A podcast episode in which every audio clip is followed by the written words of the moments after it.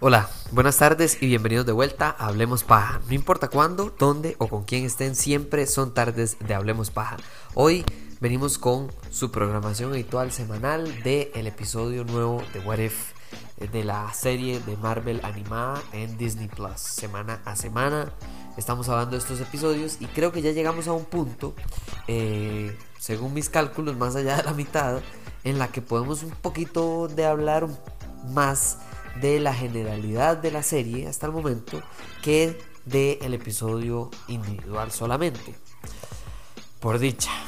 La verdad es que por dicha, porque no les voy a mentir. Y de hablemos paja, se trata también de honestidad.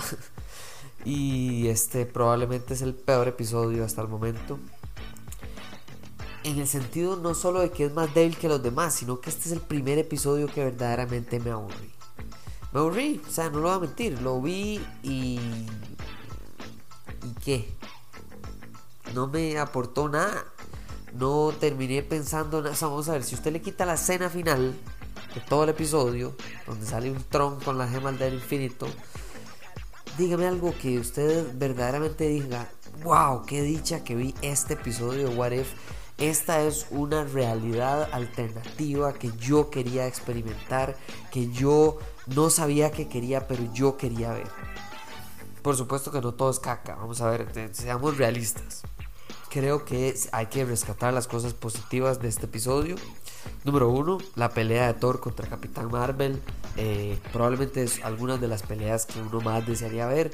Junto con, no sé, o sea, vamos a ver, en What If nos han dado muy buenos eh, enfrentamientos que tal vez antes nunca pensamos que habrían sucedido. Eh, no sé, Loki contra Ant-Man. También Hulk contra la Bruja Escarlata y ahora nos dan Thor contra Capitana Marvel. También me gustó el papel de Howard the Duck. Me gusta cada vez que está porque no solo es una sorpresa, sino que también es Marvel diciéndonos como, hey, vea, este personaje está aquí para quedarse. Siempre lo estuvo, lo que pasa es que antes estaba como más de fondo. Eso me parece bien. También me parece interesante el uso de Frigga, el uso de la mamá de Thor, creo que siempre ha sido importante ejercer su papel de poder, o sea, no solo que es una mujer ahí, una damisela inútil, que solo es, eh, eh, ¿verdad? La mujer, la esposa de Odín, no, no, ella es su propia persona, su propio poder, su propio todo, o sea, ella es la razón por la que existe, tiene poder, tiene capacidad, tiene peso intergaláctico claramente y no solo sobre Thor sino sobre el resto de las personas que saben quién es Frigga, saben qué significa para Asgard, para Odín, para todas las demás personas.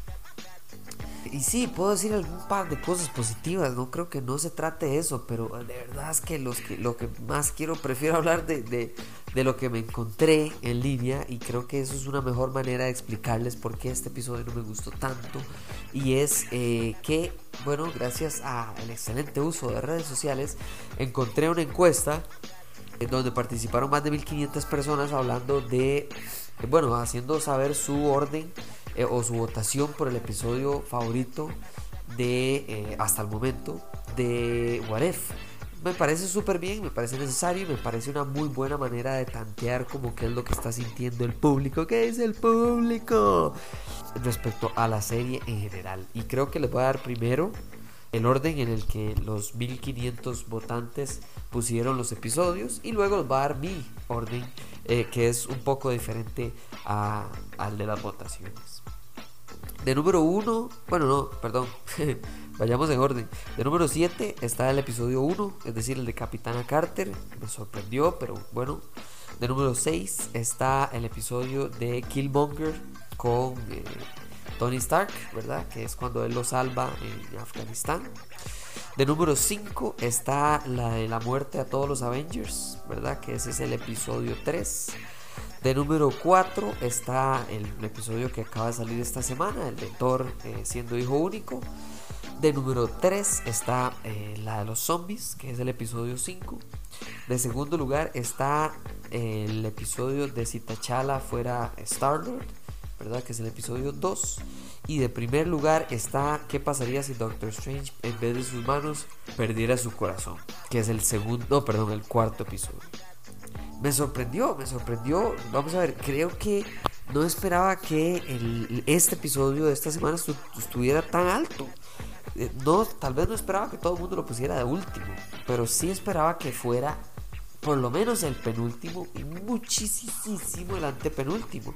Pero que esté de cuarto a la mitad de los episodios hasta el momento me parece una injusticia hacia los demás episodios. Especialmente en mi caso creo que es una injusticia para el episodio de Capitana Carter. Pero bueno, vamos a hablar de eso un poco después. Eh, creo que lo que critico de este episodio para que entiendan por qué no me gustó. No me gustó porque eh, el Thor que vemos ahí, primero no tiene crecimiento como personaje.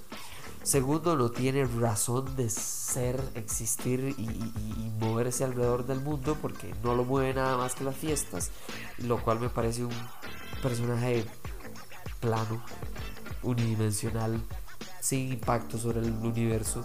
Mientras que Thor probablemente en nuestra realidad es uno de los personajes que más se enfoca y más cambios hace al universo, más, más recuperado. O sea, él es, él es uno de los no solo más poderosos, sino de los que más sufre. O sea, y, y no digo que tiene que sufrir en todas las realidades. Lo que digo es que yo esperaría que si no tiene hermano, que entonces su crecimiento o su decrecimiento, tal vez entonces sería para peor en vez de para mejor el hecho de ser hijo único, por lo menos que haya algún tipo de movimiento con este mae. Y no solo que sea un Avenger ahí que, de, además, ni siquiera es un Avenger, es un carajo ahí cualquiera que lo que hace es tomar guaro y tener un martillo. ¿Y por qué entonces sería digno de usar el martillo de Odín que él le da eh, Mjolnir? O sea, no, no tiene sentido que utilice Mjolnir si, si, si, bueno, siento que ese es el problema principal. Problema secundario es que entonces de dónde sale, está bien, el mal le gustan las fiestas, perfecto, se viene para la tierra, perfecto. Y todas las fiestas de él son con todas las personas de todas las películas que hemos visto de Thor. Y los elfos oscuros en ningún momento aprovecharían el, ¿me entiendes? O sea, tiene que igual haber alguna problemática con Asgard, alguna problemática o aprovechar a alguien que aproveche el hecho de que Odín se haya ido a dormir Tal vez incluso, entonces si, si nunca tuvo hermano, entonces tal vez incluso explorar un poco de la relación entonces con su hermana mayor, el pasado oscuro de Odín. Eh, ¿Verdad? O sea, hay mucho, siento que desaprovecharon una oportunidad muy, muy amplia de What If respecto a Asgard. Asgard tiene una historia muy rica, muy graciosa, muy llena de, de, de, de problemas y, de verdad trasfondos. Y nada más lo que hicieron fue de este mal lo que le gusta es eh, vamos a hacer una versión de qué pasó anoche si fuera Thor el que estuviera en la película. Básicamente con un poco de gente de Guardianes de la Galaxia y de Thor Ragnarok eh, me reí, sí, me reí un par de veces en el episodio. Siento que por supuesto que los actores que están aquí son suficientemente buenos, pero nada, pero hasta ahí, pero ya. Eso es todo. O sea, este episodio me dejó como con un sinsabor en la boca.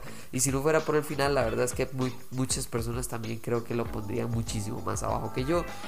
Es un enjuague bucal para quitarnos toda la tristeza o la seriedad o los tonos oscuros con los que veníamos en las últimas semanas.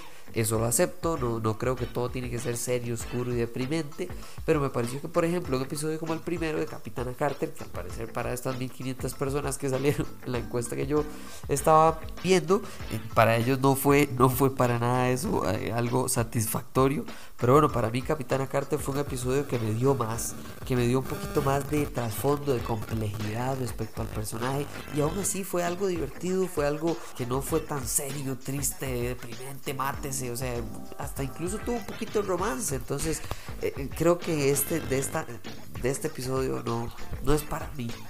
y si a usted le gustó, que dicha, eh, como dicen en España, enhorabuena, pero no es mi tacita de café.